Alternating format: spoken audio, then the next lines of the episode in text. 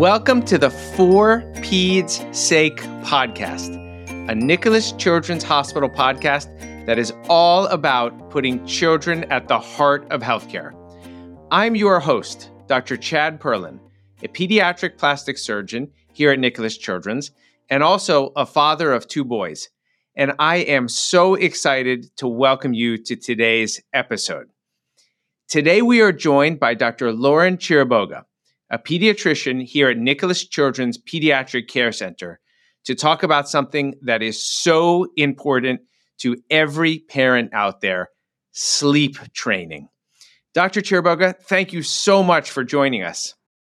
Thank you, Dr. Perlyn. It's a pleasure to be here. I'm so happy to be here. Yeah, we're excited to have you. And I think it's really important that our audience knows that not only did I introduce you as one of our absolutely amazing pediatricians, but maybe even more important for this discussion today, you're also a mom. What's that like, being a pediatrician and a mom? I am a mom. Yes. so I, I have a little boy, Noah. He's two and a half. And I get asked that quite a lot because I can see my child in a sort of different way, right? When he's sick and everything. And so it's probably not as complicated as people might think it is. It's beautiful being able to see little kids who are just older than my son because then I say, "Oh my gosh, that's coming." you know, it's coming my way when I see a 4-year-old or something like that, but it's wonderful. It's been a great ride.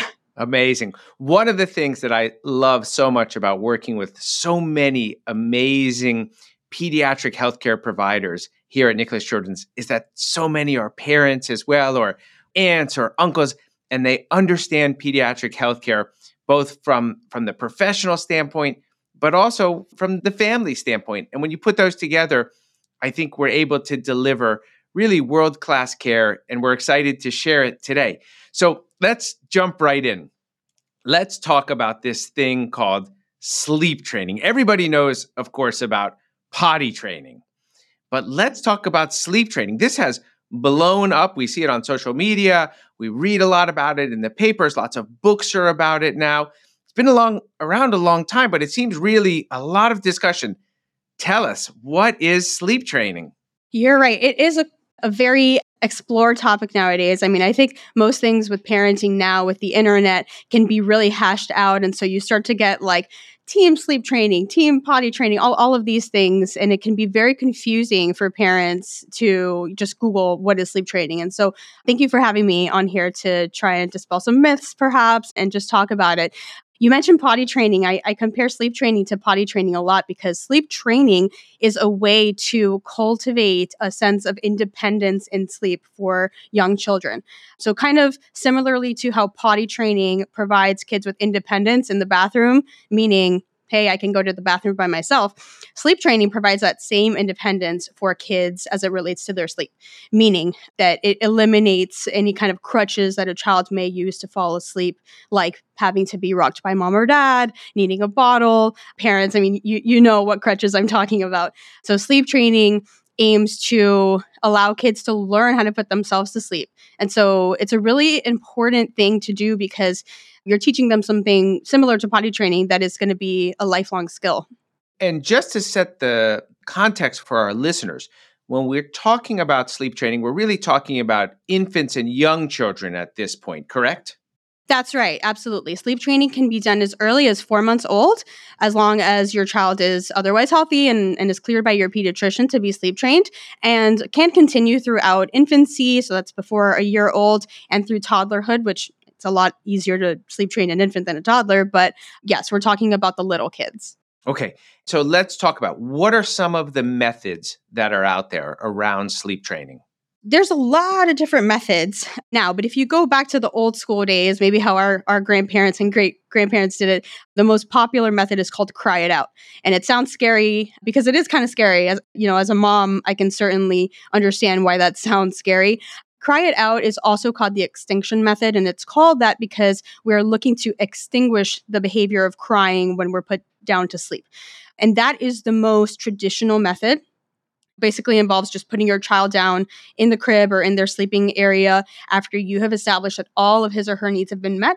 And then you walk away and you let the child cry until they are able to put themselves to sleep, which for every child might take a different amount of time this is not an easy thing for people to do and thus other forms of sleep training have arisen that kind of soften the load. So there's the ferber method which is called graduated extinction and this is like the extinction method except that you go in and check in at predetermined intervals and so it's a lot gentler for the parents really and then there are, are, various other methods like the camping out method where you're using increasing intervals of distance over a few weeks to and you know eventually you would leave the child in their room. There's so many, but the most most common ones are the cry it out method and the Ferber method. Got it. And we'll make sure that we put some great links at the end of the show notes so parents can have the right resources to be able to find some of these these methods. Let's talk for a minute about myths because there is a lot of information about sleep training that's available to parents. There's also a lot of misinformation. I remember as a kid, I think my mom saying to one of my siblings, "Just let him cry; it'll make him tougher when when when he grows up." Myth, real? Does this build grit in our kids? Does it build resilience? Talk about what we know and what we don't know about sleep training truths.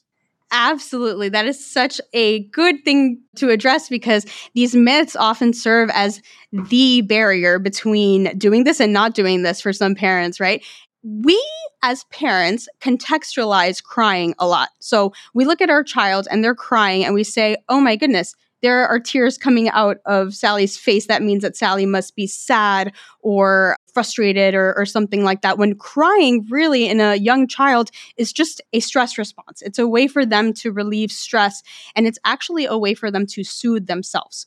It's important that we as parents put crying in the appropriate context. Meaning, if my child is six months old and I put him down to sleep and he's crying until he falls asleep, he's not crying because he's sad He's not crying because he is feeling a certain way, feeling abandoned, which is our biggest fear with this as parents, right?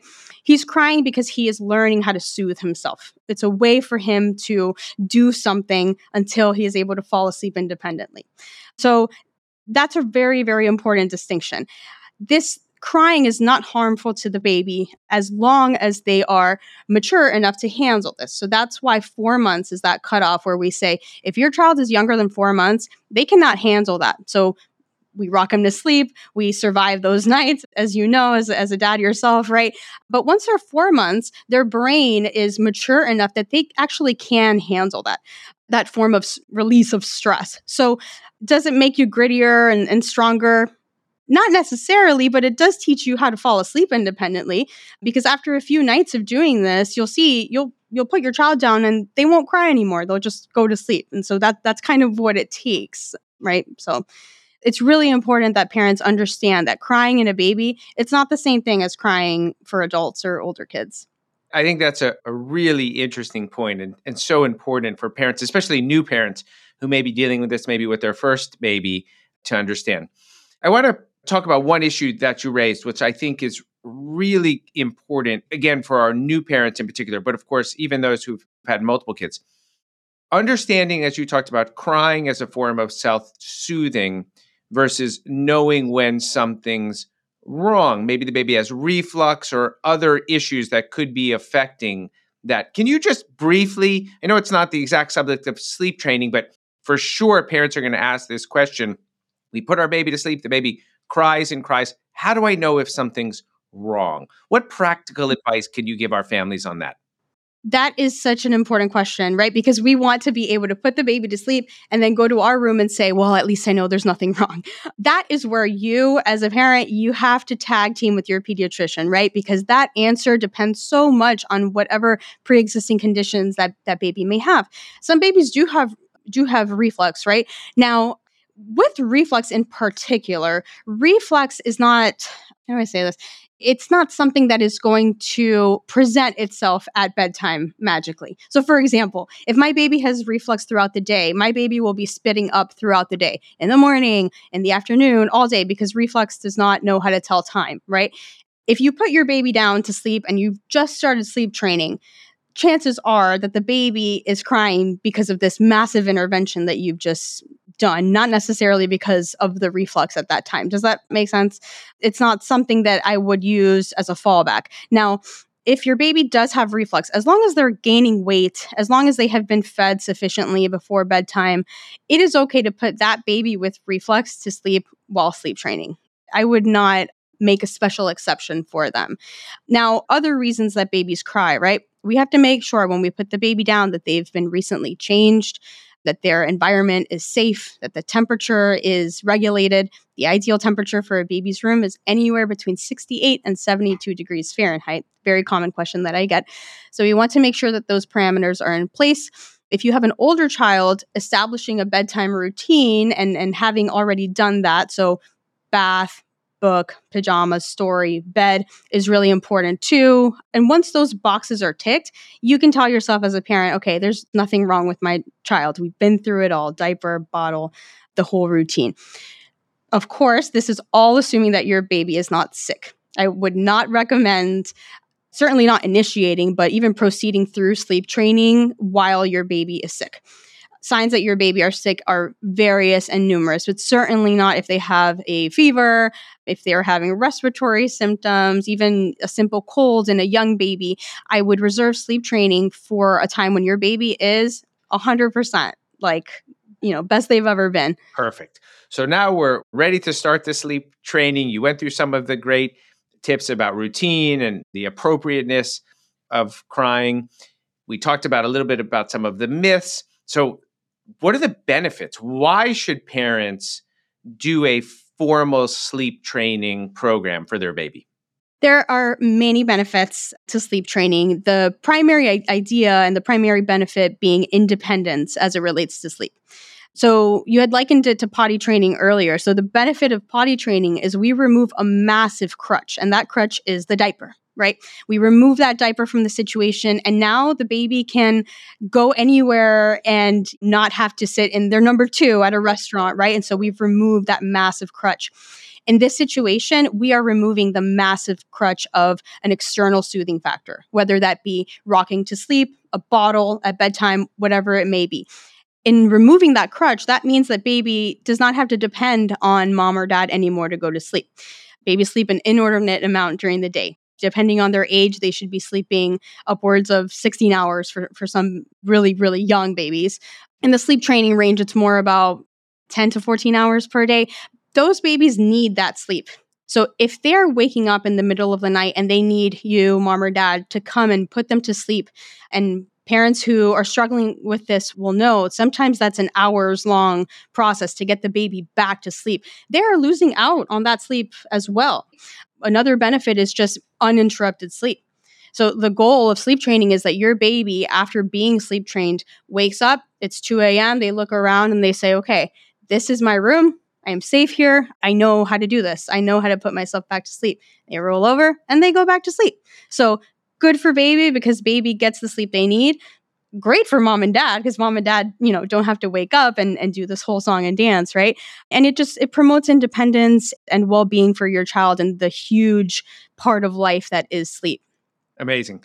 So to summarize for our parents there is this thing called sleep training which we talked about like potty training a formal process where you want to have consistency and a routine. I, I think listening to you that was really clear sounds like there's a couple of different methods and families should maybe talk to their pediatrician about what the pediatrician recommends is that the best starting point Yes, definitely. And I think managing the expectations as well when you're speaking with your pediatrician is important because you mentioned consistency. Consistency is key to this process. If the baby is getting mixed messages, oh, if I cry and dad is around, he'll pick me up. But if I cry and only mom is home, then I'm going to keep crying. That you know, this happens a lot when there's a disconnect between the parents or the or the caregivers. So whatever method you as a parent and your partner, you know, other caregiver can come to an agreement about is the correct method. So a, a, lot of parents don't like cry it out because it's kind of like a hardcore method. You know, you're you may be listening to your child's cry for an hour tonight. Not everyone is comfortable with that, and that is okay. And so if you and your partner are not on board with that, perhaps it's not the method for you. It is very parent focused as well. So review with your pediatrician what methods exist, what can we as a couple or as a family, what can we tolerate and agree to do to do what is best for the family. And it's okay to change methods, right? You start one for a period of time, see if it's working. And if it's not, it's okay to change, right? Absolutely. Yes. And the goal here is to do something that works for the whole family as well. You know, it's it is about the baby, of course, right? We put the baby first, but at the same time we do not want, you know, if mom is totally against this and thinks that it's not something she's comfortable with, that is okay. Then we compromise and that's why other methods of sleep training exist. Perfect. Final moments. Anything you'd like to share with our families on this subject? So, when I speak to parents, what I never want to sound like is very prescriptive as a pediatrician. You should sleep train your child and go home and do it. And it's something so difficult to do. And what I never want to happen is for a parent to say, oh, well, easy for her to say, right? I share with my patients' parents my experience with sleep training. My husband and I, we did not want to do cry it out because for us it was too much. I did not want to listen to my son cry for 60 minutes. Yeah, we tried and it was it just wasn't fun. And so we did the Ferber method, which is a method that's kind of like cry it out light. You know, you let them cry, but you go in after 10 minutes and and reassert your presence and and so on and so forth. I guess it's just important for me to convey that I understand as a parent the frustration that this time can evoke in parents and in families. But at the same time, I try to advocate so hard for sleep training because I've seen what it can do. And in my case, after doing the Ferber method for a, a few upwards of a week or so, my child became an independent sleeper since he was six months old. We put him in the crib and he'd go to sleep. I was able to see the benefits of it myself. And so yeah, for anyone out there who thinks that you're the only one struggling with this, you're certainly not. There are so many people who are going through this ordeal with you, and trust your pediatrician and trust their guidance. I love how you talked about your own experience. As a surgeon, people often ask me, What would you do if it was your child? And for you to be able to say that for your patients and share that on the podcast, what you did do for your child and the experience you went through is, is really wonderful. Lauren, thank you so much. It was a pleasure to talk to you. Thank you. This concludes this episode of the For Peds Sake podcast. We hope you learned some helpful tips from Dr. Chiriboga. Make sure to stay tuned for our next episode. And in the meantime, be sure to follow us on all social media channels. You can find Nicklaus Children's Hospital on Instagram, Facebook, TikTok, and YouTube. See you next time, and good luck with the sleep training.